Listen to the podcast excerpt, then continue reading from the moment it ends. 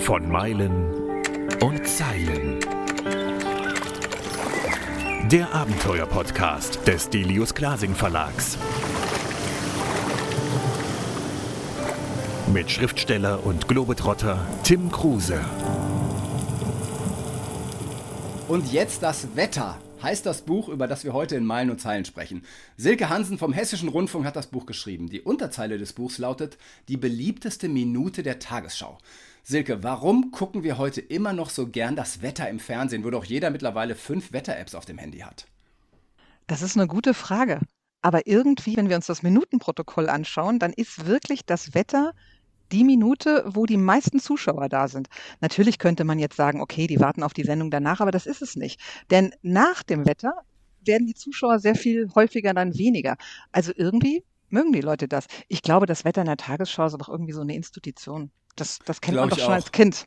Ja, so. weißt du, uns begleitet ja jeden die Tagesschau, seitdem wir denken können. Ich spiele dir mal was vor, das habe ich eben bei YouTube entdeckt. Im Norden mäßiger Südwestwind, sonst meist schwachwindig. Und die weiteren Aussichten? Durchzug starker Bewölkung und zeitweise Regen. Was ist das, dieses Gepiepe? Das fragt sich doch jeder Deutsche, oder? Dieses.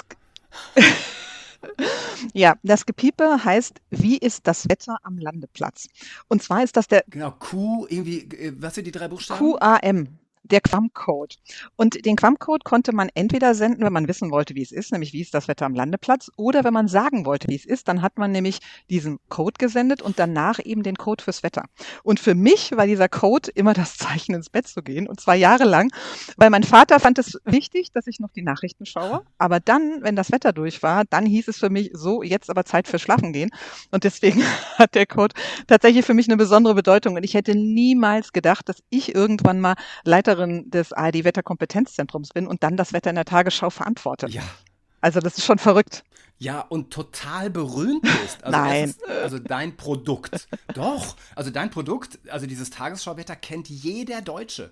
Ja, also alle gucken das und, und alle kennen das. Und du hast ja nun auch damals bei SWF 3 im Radio das Wetter moderiert. Und dann auch später, also wirst du manchmal auf der Straße auch angequatscht? Äh, guck mal, hier ist unsere Wetterfröschin. Ja, also gelegen, gelegentlich angequatscht, aber noch mehr so getuschelt hinter meinem Rücken. Das ist immer ganz spannend, wenn dann der eine so den anderen anstupst und man merkt mhm. das so und die Leute beobachten einen und so. Das ist schon irgendwie irgendwie ein komisches Gefühl. Also manchmal fühlt man sich schon beobachtet, aber es ist okay, es ist Teil unseres Jobs und es ist eben die andere Seite dessen, was wir gerne machen, nämlich den Leuten erklären, wie es Wetter wird. Also es ist schon toll, wenn man so das Wetter im Morgenmagazin macht ähm, oder im Mittagsmagazin und, und dann kann man mhm. einfach gucken, wie wird das Wetter für den nächsten Tag? Was sind die Themen? worüber sprechen die Leute? Man kann versuchen, es ihnen zu erklären. Wie funktioniert dieser Eisregen? Was ist der Unterschied zwischen überfrierenden Nässe und Glatteis ja. oder Eisregen und solche Sachen? Und, Erklär mal. ähm, was der Unterschied ist? Überfrieren, überfrierende Nässe ist mhm. relativ einfach. Der Boden ist feucht. Im Laufe der Nacht wird es kalt und dann friert eben die Nässe am Boden fest, überfrierende Nässe. Im Gegensatz mhm. zum Glatteisregen da ist es so, dass der Boden kalt ist, aber der Niederschlag durch eine Luftschicht fällt, die etwas milder ist. Das heißt, es schneit nicht, sondern es regnet. Und wenn dann der Regentropfen auf den Boden auftrifft, dann gefriert er fest. Und das zum Beispiel ist ja in den vergangenen Tagen auch immer mal wieder passiert. So ein klassisches Winterphänomen. Also das Spannende an deinem Buch ist ja, also erstens die Fotos, die sind ja grandios, wenn man so ein, so ein Gewitterbild sieht oder diese Blitze, das ist ja ganz unglaublich. Und was ich aber auch so spannend fand, war, die Entwicklung dieser Wettervorhersage in der Tagesschau. Also früher wurden dann einzelne Bilder gemalt, 25 Bilder pro Sekunde, um einfach diese Grafik zu animieren. Und heute läuft das natürlich alles mit, mit hervorragenden Computern ab, mit Satellitenbildern. Und trotzdem, also mit dem Hightech von heute, trotzdem vertut ihr euch manchmal. Wie kann das sein? Also wie kommt das? Das fragen sich die Zuschauer natürlich auch. Also ich glaube, wir vertun uns heute weniger als früher, das muss man sagen. Eindeutig. Danke. also ähm, die Computer sind tatsächlich besser geworden und ähm, heute können wir eine Vorhersage nach drei, vier Tagen erreichen. Die haben wir früher vielleicht für den ersten oder zweiten Tag erreicht. Mhm. In der Tat hat sich wahnsinnig viel getan und das war auch eigentlich ganz spannend bei dem Buchprojekt, weil ich nämlich mal ins Archiv durfte und da habe ich tatsächlich die Hochs und Tiefs mal in der Hand gehabt. Also diese kleinen Buchstaben, die eben früher auf diesen Pappen geklebt waren und auch diese mhm. Pappen und konnte mir das anschauen, habe mit Kollegen gesprochen. Wir haben einen Kollegen hier, der hat eben noch diese Pappen gemacht und macht dann jetzt heute Ach, bei uns das Wetter. Äh, und das ist schon spannend. Also in den Jahren ist schon viel passiert. Und ich glaube, das Spannendste ist, wie aktuell wir geworden sind. Also ich sag mal, wir machen jetzt seit 61 Jahren das Wetter für die Tagesschau. Und mhm. als wir es gemacht haben, da kam nachmittags der Bericht des Deutschen Wetterdienstes, der kam hier zu uns nach Frankfurt, so gegen 15 Uhr, dann wurde der bebildert und dann hat man eben um 20 Uhr oder 20.14 Uhr das Wetter in der Tagesschau gesehen. Heute passiert um 14 Uhr erstmal gar nichts. Denn die Kollegen, die das Wetter für die Tagesschau machen, die fangen eigentlich erst so gegen 16, 17 Uhr an. Aber das Wetter für die Tagesschau das geht so gegen 18 Uhr los, da wird in die Modelle geguckt, mhm. da werden die neuesten Sachen äh, sozusagen zusammengesucht. Da kann man sich wirklich drauf verlassen. Das, was man um 20.14 Uhr in der Tagesschau sieht, das ist wirklich der aktuelle Stand. Hm. Also frischer geht's eigentlich nicht für Wetter. Mhm. Was ganz spannend ist, dass das eben nicht alle Wetter ähm, oder besser gesagt nicht alle Nachrichtensender machen. Also wir machen das Wetter für die Tagesschau wirklich frisch. Also um 20.14 Uhr hat man wirklich das frische Wetter. Bei anderen Sendern, da werden die Wetter Berichte für die 20 Uhr oder für die 19 Uhr werden dann so gegen 16, 17 Uhr aufgezeichnet. Also das ist bei uns schon anders. Da haben wir schon einen anderen Anspruch. Hm. Das erwarten wir auch von den öffentlich-rechtlichen. Ehrlich, ja, also der also ich weiß, es gibt dieses öffentlich-rechtliche Bashing-Moment, ich würde das gar nicht so ernst nehmen, sondern so der Durchschnittsbürger würde ich sagen, doch, ich erwarte von den öffentlich-rechtlichen das aktuellste und beste Wetter und finde auch, das liefert ihr. Wobei ich es fast nicht vergleichen kann, da ich die privaten kaum gucke. Ist in deiner langen Zeit als Wetterfrau mal so richtig schlimm was schiefgelaufen? Ähm, ja. War ja klar. Ja, allerdings muss ich sagen, das war eher was, was ich privat gemacht habe. Da habe ich mal ähm, Regen vorhergesagt mhm. und ähm, dann hat es irgendwie 20 Zentimeter Neuschnee gegeben. Und das war schon ziemlich blöd. Aber wobei man sagen muss, es war in den französischen Seealpen und es war tatsächlich so, dass es an einem Berghang war und auf der einen Seite vom Berg hat es bis 1500 Metern hoch geregnet und auf der anderen Seite vom Berg hat es bis 600 Meter runter geschneit. Und das ist eben das, was Wetter auch so kompliziert macht.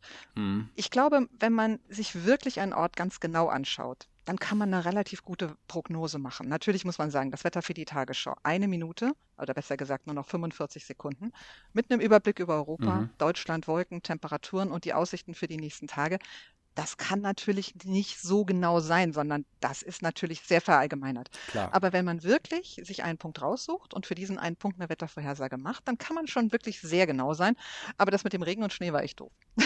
Ja, aber ich meine, du bist natürlich auch als die Wetterfrau in Deutschland bist du natürlich total unter Druck. Du darfst dich quasi nicht vertun. Man will es aber auch nicht. Also ich habe schon persönlich den Anspruch, dass das klappt, weil letztendlich will man es ja Klar. so gut wie möglich machen und das ist auch immer das Spannende. Wir machen eine Wettervorhersage und wenn du am nächsten Tag rausgehst, dann überlege ich auch mal das Erste, was habe ich gestern vorhergesagt, passt das?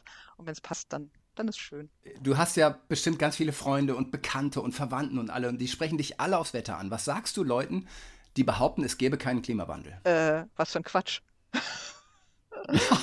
ähm, dann sage ich, schaut euch doch einfach mal an, ähm, guckt, wie die letzten Jahre, wie die letzten Jahrzehnte gelaufen sind. Die, die letzten Jahre waren die wärmsten Jahre seit Beginn der Wetteraufzeichnung, 1881. Mhm. Ich meine, das kann ja kein Zufall sein. Und ich finde, so ein klassisches Beispiel ist, wenn man mit einem Würfel würfelt. Wenn man mit einem Würfel würfelt und die Eins würfelt. Und okay, wenn man zweimal hintereinander oder dreimal die, hintereinander die Eins würfelt, dann denkt man vielleicht schon, hm, das war mal ein bisschen komisch. Aber wenn man sich die mhm. Höchsttemperaturen anschaut und feststellt, dass wir jetzt sechs oder sieben Mal hintereinander die Eins gewürfelt haben, weil es immer wieder das heißeste Jahr war oder eines der heißesten Jahre, das kann ja kein Zufall sein. Äh, jetzt behaupten viele, okay, vielleicht stimmt das, was du sagst, also dass zu häufig die Eins gewürfelt wird. Aber das hat mit uns Menschen nichts zu tun, sondern äh, das sind einfach die ganz normalen Veränderungen, die die Erde eben durchläuft. Was sagst du denen? auch nicht richtig. mhm. ähm, also nicht, dass ich persönlich es besser wüsste oder es irgendwie erforscht hätte, aber es gibt Wissenschaftler, die haben es erforscht und dann kann man eben, wenn man sich die Linien anguckt und die Graphen anschaut, dann sieht man eben ganz genau, dass sich das Wetter zwar immer mal wieder gewandelt hat, aber dass es sich innerhalb von so kurzer Zeit so dramatisch gewandelt hat, das hat es bisher tatsächlich noch nicht gegeben. Ähm, ich finde dein Buch so unglaublich spannend, weil ich eben natürlich, ich, also ich bin Segler, ich bin auch ganz viel auf dem Wasser unterwegs, häufig auch mit dem Stand-Up-Paddleboard und bin total wetterabhängig und sehe eben selbst, wie schwer es ist. Ich arbeite da mit drei verschiedenen Apps, um zu gucken, äh, kann ich da jetzt paddeln auf der Biskaya wie jetzt im Sommer oder nicht. Und dann lese ich in deinem Buch plötzlich, dass die Eröffnungsfeier Olympia Peking dass die, also da wurde Regen vorausgesagt und die äh, Chinesen haben gesagt, nee, nee, das wird nicht regnen, auf keinen Fall. Und dann haben die Silberjodid in die Luft gespritzt, geschossen mit Raketen. Das klingt jetzt wirklich wie ein Märchen aus der Zukunft, aber du wirst keine Märchen in deinem Buch erzählen.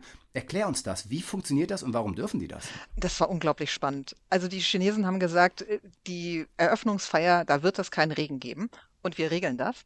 Und dann ähm, war ich bei der Eröffnungsfeier und habe mir das auf dem Radar angeschaut und es kam Regenband, das kam immer näher, näher, näher, näher. Und dann ist es einfach verschwunden. Es hat sich einfach aufgelöst. Einige Kilometer vor dem Stadion hat sich dieses Regenband aufgelöst. Und am nächsten Tag haben sie auch verraten, wie sie es gemacht haben. Silberjudith, du hast schon gesagt, das ist das Zauberwort. Wenn man eine Wolke hat, dann ähm, wird die, sagen wir mal, immer schwerer und irgendwann kann sie das Wasser nicht mehr halten und dann regnet mhm. es eben. Und um das zu verhindern, pusht man sozusagen einen einen kleinen Kern, muss man sagen, an dem das Wasser auskondensieren kann und dann regnet es eben schon vorher. Das heißt, man wartet die Entwicklung nicht ab, sondern man stoppt die Entwicklung an einem früheren Zeitpunkt, man lässt es dort abregnen und dann hat man eben ein bisschen weiter Sonnenschein. Das ist übrigens was, was in Deutschland auch gemacht hat. Die Rosenheimer Hagelflieger, die machen das hier bei uns in Deutschland, um eben zu verhindern, dass durch Hagel ihre Ernte zerstört wird. Ach Quatsch, das wusste ich nicht. Und äh, Silberjodid ist jetzt nicht für uns gefährlich oder so? Überhaupt nicht. Das ist gar kein Problem. Und von daher kann man ah, das okay. machen. Es ist halt sehr aufwendig, weil du musst natürlich mhm. in die Wolken fliegen. Du musst erstmal die Lage angucken, geht auch nicht mit jeder Wolke. Du musst diese Wolke dann impfen und musst das dann machen. Ich habe mit einem von den Menschen gesprochen, die diesen Rosenheimer Hagelflieger sozusagen fliegen. Und der hat mir mal gesagt, die hatten eine ganz spannende Geschichte. Der hat eine Wolke gesehen, der hat die geimpft und immer weiter geimpft. Und dann hat es eben ein bisschen geregnet, aber nicht gehagelt. Und als er dann sozusagen die Wolke aus dem Landkreis raus war, da hat er sie in Ruhe gelassen und dann hat es halt im Nachbarlandkreis gehagelt. Und das gab richtig Ärger. Verrückt. Also man sieht, Impfen hilft doch, zumindest beim Wetter. ja, das stimmt. Also es gibt so viele Themen. Ich weiß gar nicht, ich hoffe, ich springe hier nicht zu sehr hin und her, aber ich habe tausend Fragen an dich. Was sagst du zu Chemtrails? Also Chemtrails, möchtest du es erklären, was das ist? Du kannst wahrscheinlich besser erklären als ich. Ich kann es eigentlich nicht erklären, weil auch das ist totaler Blödsinn. Äh, ja, ähm, aber es gibt so viele Leute, die daran glauben. Also selbst einer der Vorgesetzten des NDR in Kiel, wo ich gearbeitet habe, glaubt, und das ist ein wirklich sehr sachlicher, intelligenter Mann, der glaubt fest an Chemtrails. Ich nicht. Also. ne, ich auch nicht. Aber ähm, es gibt einfach zu viele, die daran glauben, finde ich. Äh, klär uns auf also Chemtrails sind, äh, man unterstellt, dass das, was wir als Kondensstreifen wahrnehmen, dass das keine mhm. Kondensstreifen sind, also sozusagen einfach ein Ausstoß warmer Luft in kalter Luft, die dann auskondensiert genau. und eben einfach. So wie beim Ausatmen genau, bei uns Menschen. Genau. Das gleiche gilt dann eben für ein, eine Flugzeugdüse. Genau, die Flugzeugdüse atmet aus, das ist ein schönes Beispiel und dann sieht man halt eben so Kondensstreifen, halt eben kleine Wolken. Und die Menschen, die an Chemtrails glauben, sage ich mal so, die halten das für Gift, das in die Luft gespritzt wurde und uns Menschen beeinflussen soll. Ja, okay. Und das ist vollkommener Blödsinn, einfach fertig. Ja. Hat auch, ja, okay. hat auch mit Wetter nichts zu tun, eigentlich. Ist halt am Himmel, ja. aber ja. Ähm, ja, nee, genau. Also es ist einfach, glaube ich, die Zeit äh, komischer Erzählungen, die so rumgehen. Also jetzt gerade in der Corona-Zeit. Und da gehören eben Chemtrails auch mit rein. Und da kann man einfach sagen, ja, es gibt Menschen, die glauben komischerweise an Dinge, die einfach wenig Sinn haben. Dann kommen wir zum nächsten Thema, Bauernregeln. Mhm. Das ist ja auch so ein Glaube. Also zum Beispiel blüht die Esche vor der Eiche. Also wenn die Esche vor der Eiche blüht, äh, gibt es eine große Bleiche. Ja, dann, dann wird der Sommer gut. Blüht die Eiche vor der Esche, gibt es eine große Wäsche, wird es viel regnen. Ist da was dran? Haben das die Bauern vor vielen Jahrhunderten richtig entdeckt und da den richtigen Reim erfunden, um sich das zu merken? Also an vielen Bauernregeln ist tatsächlich was dran. Das kann man nicht unbedingt immer an einem bestimmten Tag festmachen. Das hat zwei Gründe. Zum einen kann man solche Regeln nicht an einem bestimmten Tag festmachen. Zum anderen, durch die Umstellung vom julianischen auf den gregorianischen Kalender sind die Daten heute nicht mehr so, wie sie vor 1800 Jahren oder 1900 mhm. Jahren waren. Dass an den Regeln prinzipiell was dran ist, das stimmt schon, weil die Landwirte haben früher sehr genau das Wetter beobachtet. Für die war das ja lebensnotwendig zu wissen, wie es Wetter mhm. wird. Und von daher an vielen von diesen Bauernregeln ist was dran. Es gibt den 100-jährigen Kalender. Da ist wiederum mhm. gar nichts dran, weil da hat ein Mönch sieben Jahre lang äh, das Wetter beobachtet und daraus geschlossen, dass das alle 100 Jahre irgendwie genauso ist. Das ist nichts. Aber also an Bauernregeln ist schon was dran, ja. Hm. Es gibt ja diese vielen Begriffe, die wir alle kennen, die Schafskälte, die Eisheiligen, Siebenschläfer. Und wenn du dir die Statistik anguckst, dann kann man sagen, ja, auch da ist was dran, komischerweise. Wie kann man das erklären? Zum Beispiel die Schafskälte ist so ein Klassiker. Land, mhm. Land erwärmt sich schneller als Wasser, ist klar, weil Land ist eine feste Fläche, Wasser bewegt sich ja und braucht deswegen ein bisschen langsamer, bis es sich richtig erwärmt hat. Das heißt, im Frühjahr erwärmt sich das Land, der Kontinent, schneller, die Luft steigt auf und zieht eben die kühle Luft vom Meer nach. Über dem Wasser ist es ja ein bisschen kühler. Und das mhm. sorgt dafür, dass es im Juni, Juli immer wieder so Kaltlufteinbrüche gibt, wie wir sagen. Das heißt, eigentlich war es schon relativ warm, man hat sozusagen die Luft über dem Kontinent Europa hat sich erwärmt und dann hat es aber die kalte Luft vom Meer nachgezogen und es gibt eben diese Kaltlufteinbrüche. Und das lässt sich ganz einfach erklären. Das ist zum Beispiel sowas wie Schafskälte oder Eisheilige. Hm. Also ich als Kieler kenne ja die Kieler Woche und ich weiß jetzt nicht, ob dir das auch bekannt ist, aber es gibt das Kieler Woche-Wetter. Das bedeutet, ist, die Kieler Woche ist ja immer in der dritten Woche im Juni. Und du kannst davon ausgehen, es sind 13 Grad, Regen, schlechter Wind, eigentlich das, das miserabelste Segelwetter, was man sich vorstellen kann. Aber du kannst darauf zählen, dass die Kieler Woche wirklich miserables Wetter ist. Und ich bin damals, da war ich noch Reporter beim NDR, zum äh, Deutschen Wetterdienst gegangen nach Hamburg und habe da nachgefragt und die haben mir das auch statistisch bewiesen. Ist das auch so ein Phänomen wie die Schafskälte oder sowas? Ich kenne es nicht, aber es klingt so. Weil ich sag mal, solche Kaltlufteinbrüche im Anfang Juni sind einfach basieren darauf, dass sich eben Land und Wasser unterschiedlich schnell erwärmen, ja. Mhm. Ja, verrückt. Also was, was Wetter alles mit uns macht, es ist ja für jeden wichtig. Also wenn man jetzt rausguckt, zumindest ich hier oben in Kiel, alles ist weiß, es schmilzt gerade weg. Dann wird wieder gesagt, nee, Winter gibt es gar nicht mehr. Stimmt nicht. Wir waren jetzt am Sonntag ja Schlittschuh laufen. Also es beeinflusst unser Leben ja so enorm. Und du gehst sogar dann noch einen Schritt weiter und du bist zum Beispiel die Wetterfee gewesen für BMW Williams in der Formel 1 und warst ja auch Weltmeisterin mit denen als, als Wetterfee quasi. Also du hast denen das vorausgesagt, damit die am Ende entscheiden, welche Reifen sie nehmen oder was war deine Aufgabe dann schließlich? Nicht nur die Reifen. Ähm, also mit BMW Williams war ich tatsächlich nur Vize-Weltmeister. Mit Volkswagen Motorsport in der Rallye-Weltmeisterschaft sind wir dann viermal Weltmeister gewesen. Ähm, es ist eben nicht nur die Reifen, das ist ja noch das Einfachste. Man muss sich vorstellen, so ein Motorchassis, also praktisch ein Auto, ist ähm, relativ zu und wenn es besonders warm wird, dann wird es dem Motor auch ziemlich heiß und wenn es ihm zu heiß wird, geht er kaputt. Deswegen muss man in so ein Chassis bestimmte Kühlung einbauen. Das heißt, die Temperatur muss relativ genau stimmen, denn wenn man Kühlung einbaut, dann ist die Aerodynamik nicht mehr so gut. Aber dafür wird der Motor mhm. dann richtig gekühlt. Das heißt, man muss genau den, die richtige Mischung finden, dass der Motor gut gekühlt ist. Auf der anderen Seite aber eben das Auto noch so aerodynamisch ist, dass man eine Chance hat, eben mit um den Sieg zu fahren. Also Reifen ist das eine, aber das ist eben auch das andere. Bei der Rallye-Weltmeisterschaft zum Beispiel da kommt es auf jedes Gramm Gewicht an. Und wenn die Wetterlage besonders feucht war, dann wurde in das Auto eine Heizung eingebaut. Aber besser war es natürlich, wenn man ohne die Heizung gefahren ist und die Scheiben auch so irgendwie trocken waren und man durchgucken konnte. Und deswegen haben wir auch so Sachen eben vorhergesagt oder ich habe so Sachen vorhergesagt, ja. Spannende Zeit. Weil das Spannende ist, die, die fahren dann halt los und dann kommen sie wieder und du sagst ihnen, wie es Wetter wird und dann kommen sie irgendwann wieder und dann sagen sie dir, wie es war. Mhm. Und äh, lagst du halbwegs richtig? Ich meine, du hast dann ja auch vermutlich irgendwie Paris-Dakar oder sowas auch mal begleitet, also wo es ja verrückte Wetterphänomene geben, geben müsste. Also Paris-Dakar habe ich auch mal gemacht, aber tatsächlich dann von hier und das war in einem Jahr, da gab es schwere Unwetter in Südamerika und ähm, das ist schon so eine Sache. Man, man sieht das Unwetter kommen, man sagt, bereitet euch einfach bitte darauf vor, weil das wird wirklich kritisch, das wird alles geflutet und ähm, da hat man natürlich auch irgendwie Angst um das Team, dass da alles gut geht. Aber ist alles ja. gut gegangen. Das heißt, in Südamerika bildet sich ein Unwetter und du sagst, Leute, passt auf, in fünf bis sieben Tagen ist das in der Sahara, in Afrika. Ja, man, man kann das äh, tatsächlich sehen und man kann bei besonderen Wetterlagen sieht man das wirklich eine Woche vorher. Also wenn, wenn hm. es wirklich kräftige Stürme sind oder so, dann kann man eigentlich schon eine Woche vorher gut runterzählen und kann sagen, okay, bereitet euch vor, noch vier Tage, noch drei Tage, noch zwei Tage, jetzt Attacke. Wow. Du hast Geografie studiert. Wie bist du in der Meteorologie gelandet? Also ich habe tatsächlich mein Vordiplom in Klimatologie gemacht und mhm. ich fand Wetter schon immer ein spannendes Thema. Ähm, und im Grunde genommen bin ich zum Wetter eigentlich gekommen. Ich war Sportreporter und habe ähm, für die Frankfurter Allgemeine Zeitung zum Beispiel Sportreportagen hm. geschrieben und habe nebenbei eben Geografie und Klimatologie studiert und habe dann durch Zufall jemanden kennengelernt, ähm, der hatte eine Firma, die Wetterberichte gemacht haben und der brauchte jemanden, der ja eigentlich seinen Metrologen mal so ein bisschen zeigen kann, wie kann man im Radio über Wetter sprechen. Und da mhm. ich äh, auch Radioreporterin war und eben ein bisschen studiert hatte, wusste ich ungefähr, wie es geht und sollte denen das eigentlich mal so ein bisschen zeigen, was kann man da so machen.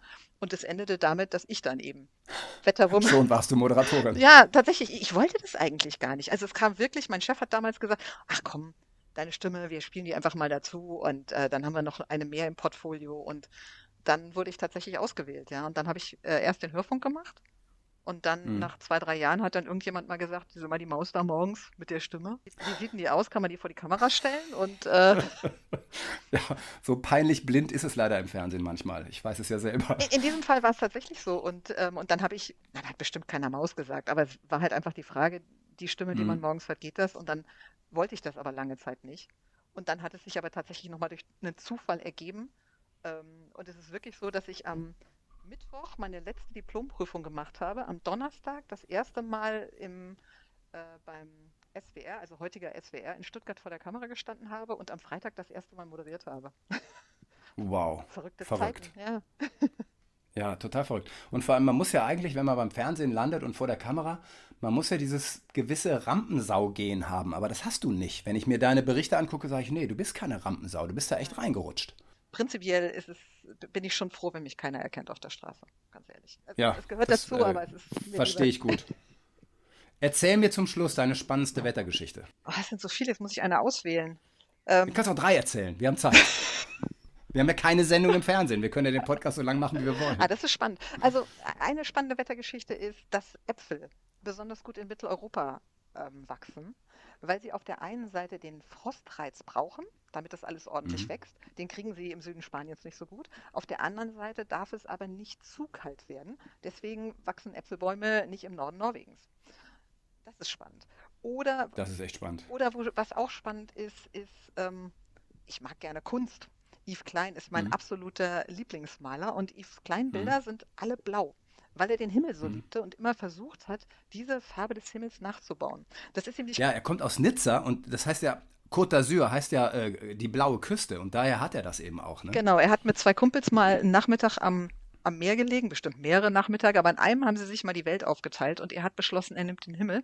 Und er war dann so fasziniert von dem Blau und hatte aber Mhm. keine Möglichkeit, das Blau wirklich auf die Leinwand zu bekommen und hat dann mit einem Franzosen, der so einen Künstlerbedarf hatte, haben die dann eine Formel äh, gefunden für ein Bindemittel, mit dem man dieses Blau so strahlend erhalten kann, wie es ist. Ja. Alles hat irgendwie mit Wetter zu tun. Das ist so spannend. Wir machen beim Hessischen Rundfunk eine Sendung, die heißt Alle Wetter. Und die Sendung machen wir jetzt in diesem Jahr seit 20 Jahren. Und es gibt immer wieder Themen, die einfach neu sind, wo man abends vorm Fernseher sitzt und denkt, ah nee, komm, das hätte ich jetzt aber nicht gedacht, dass man sich Dinge besser merken kann, wenn es regnet. Dass Mädchen ihre Telefonnummer auf der anderen Seite aber lieber geben, wenn die Sonne scheint. Oder dass ähm, Schneeglöckchen ihre eigene Heizung haben, mit dem sie den Schnee um sich herum wegschmelzen und sich damit gleichzeitig bewässern. Wie schlau. Silke, Wetter ist phänomenal. Und jetzt das Wetter heißt dein Buch und ich kann es jedem ans Herz legen. Die beliebteste Minute der Tagesschau. Also wir haben alle mit Wetter zu tun. Wir müssen ständig das Wetter ertragen, ob wir wollen oder nicht. Und in dem Buch steht, warum. Silke, vielen, vielen Dank. Das war ein super Gespräch. Sehr gerne, danke. Das war von Meilen und Zeilen. Der Abenteuer-Podcast des Delius Glasing Verlags. Mit Schriftsteller und Globetrotter Tim Kruse.